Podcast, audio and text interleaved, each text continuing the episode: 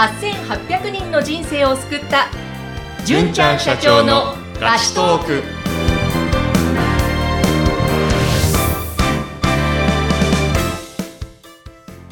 こんにちは。ピーチ株式会社の大崎です。こんにちは。ナビゲーターの山口智子です。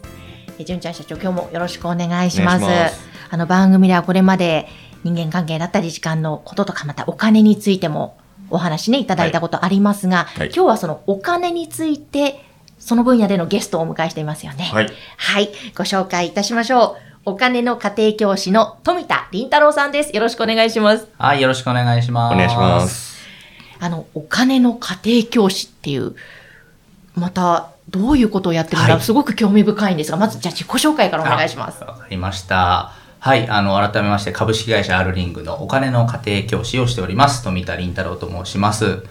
えっ、と、ファイナンシャルプランナーって皆さん聞いたことあると思うんですけれども、結構日本のファイナンシャルプランナーって保険屋さんのイメージをする方って多いと思うんですね。はい。で、実は本当のファイナンシャルプランナーってそうではなくって、うんアメリカだったりイギリスだったりすると、税理士とか弁護士さんに近い仕事なんですよ。つまり相談料とかレクチャー料をいただいて、うんまあ、お金のことを教えるとか、うん法律のことを教えるっていうそういう仕事なんですけれども、ええ。まあ日本はちょっと違うと。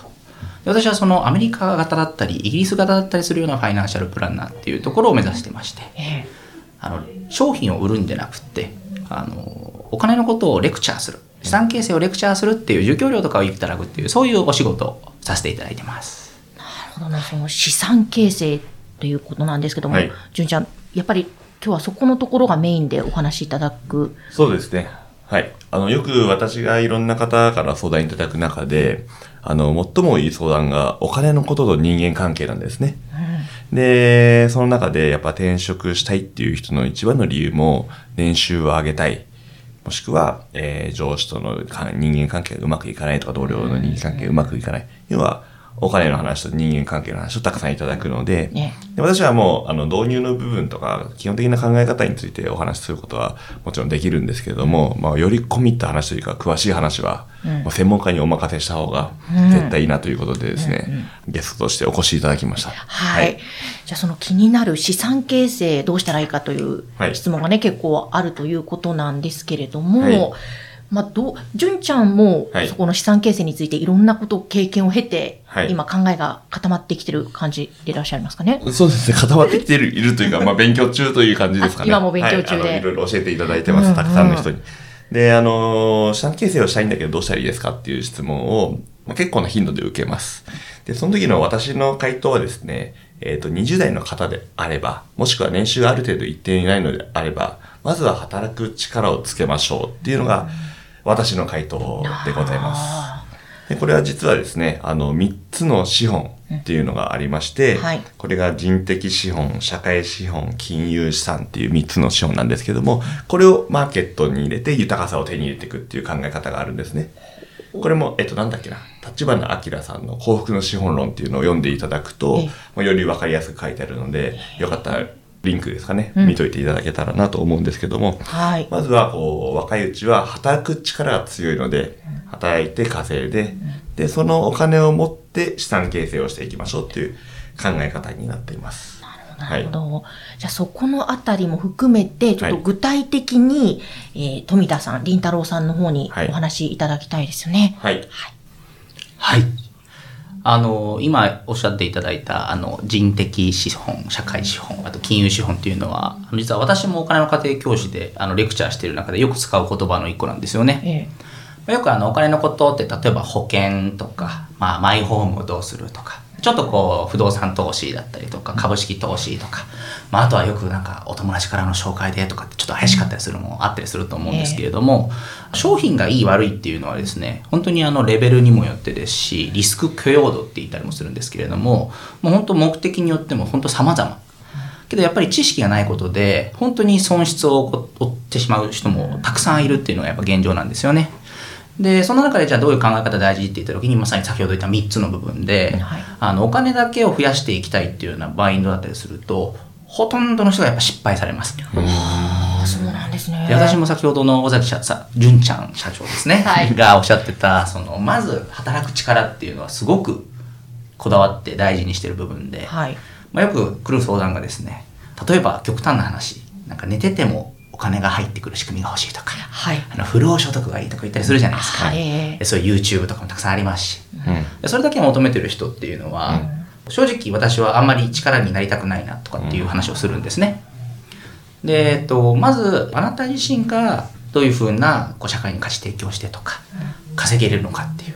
で、その稼いだお金を自分だけじゃなくってお金にも働いてもらうっていう、まあ、具体的なやり方っていうのは、まあ、あの順を追っていけばちゃんとできますし、で日本だとそういうお金の教育ってされてないんですけれども、はい結構他の先進国だったりするとあの義務教育でもそういうのあったりするんですよね。ええそれはいいですね。まあ、なので本当に若いうちからそういうお金に働いてもらうこともそうなんだけれども、その人たちが知ってるのってまさにさっき言った3つの部分で、お金だけでも結局虚しいし、うん。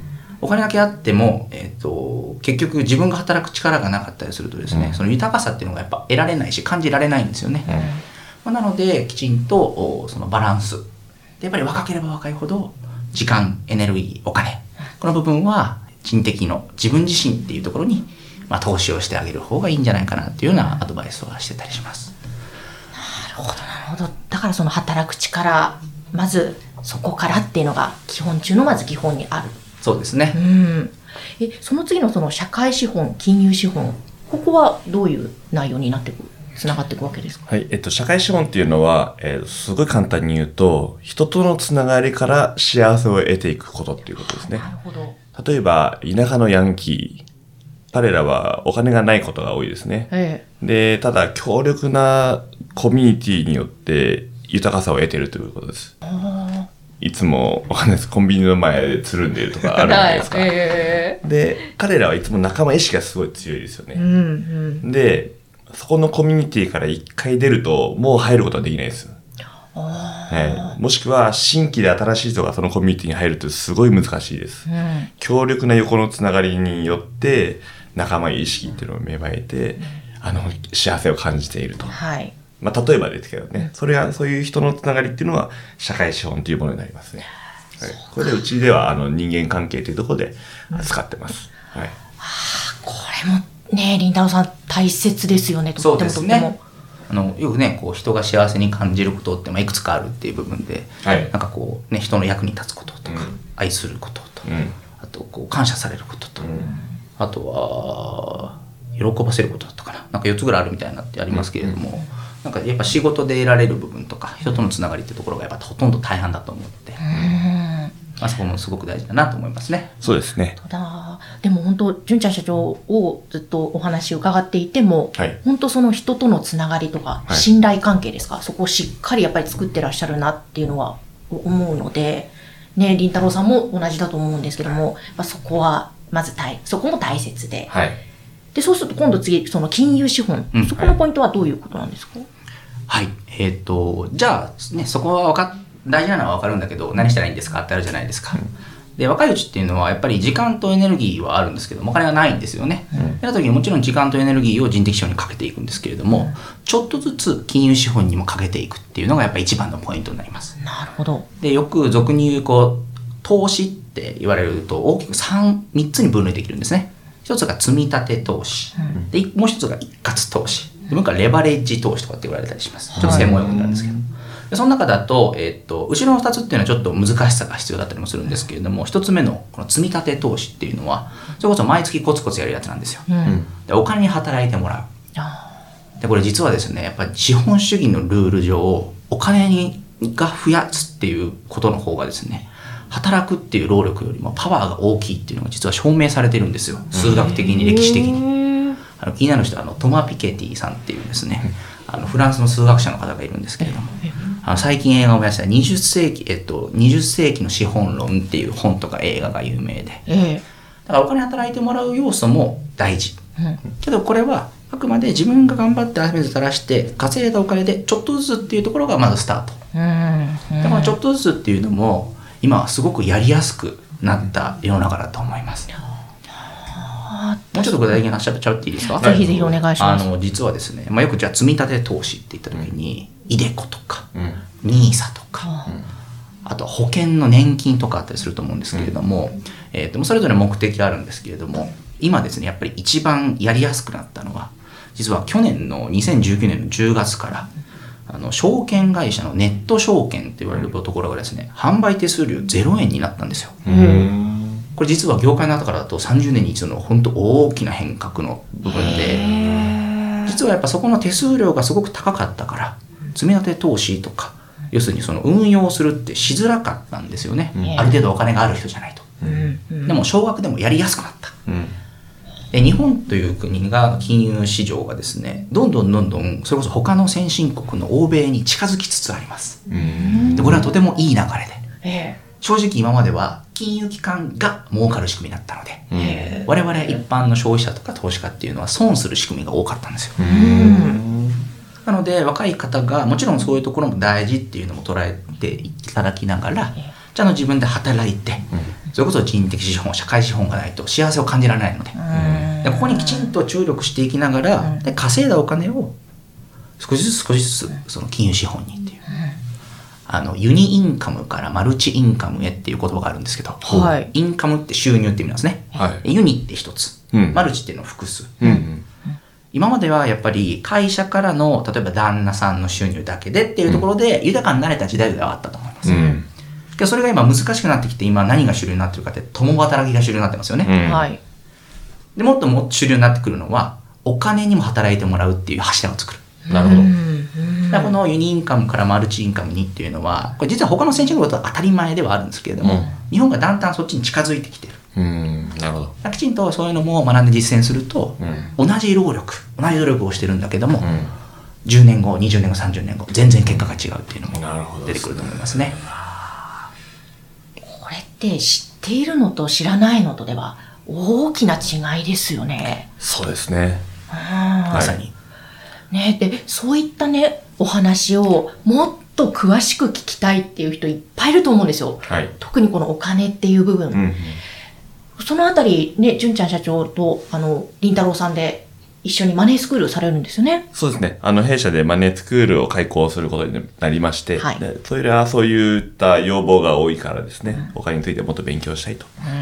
でいろんなところでいろんなことを教えてくれますけども、誰が本当に正しいのかわからない。でちゃんと勉強したいっていう方がいらっしゃったんで、じゃあ信頼できるファイナンシャルプランナーの方に、あの、講師をメインでお願いして、はいあの、まあ、スクールを開講するということになりました。うわこれちょっと中身すごく濃そうですね。あの、2日間に分けてやるんですよね。そうです。2日間に分けてやります。はい。じゃあその詳しいちょっとマネースクールの詳細教えていただけますか、はい。えっ、と、11月21日と11月28日、2日間でやりますね。はい。はい。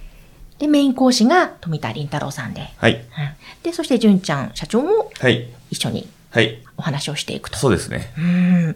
じゃああ今日、と他にもゲストの講師がいるんですけれども。はい。えー、すごいですね。なんかじゃあバリエーションも豊かで。そうです。えー、じゃあ今日、あの、この配信でもお伝えした人的資本、社会資本、金融資本の話も含めながら、はいより具体的にということですか？そうですね。ははいい。まさにあの、まあこういうお金系のセミナーとかってもしたらかしたらね、これ聞いてらっしゃる方も聞いたことあると思うんですけれども、売られそうっていうものが多いと思うんですよ。はい。で、やっぱり私はそれちょっと疑問に思ってる部分がとてもありまして、やっぱりもう純粋にきちんと学んで、で、実践自分でできるようにしていく。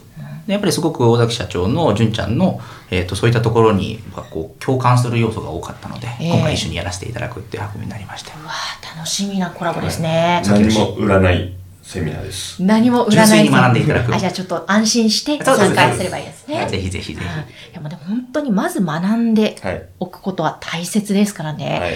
もうぜひぜひ皆様のマネースクール参加してみてください。えー詳しい内容、あの、お申し込み方法ですね。こちらは、えー LINE 公式アカウント、ピーチ株式会社の LINE 公式アカウントで受け付けています。えーこちらは番組の説明欄に URL を貼っておきますので、ぜひそちらからアクセスをしてください。えーということで本日のゲストは、株式会社 R リングお金の家庭教師の富田林太郎さんでした。ありがとうございました。ありがとうございました。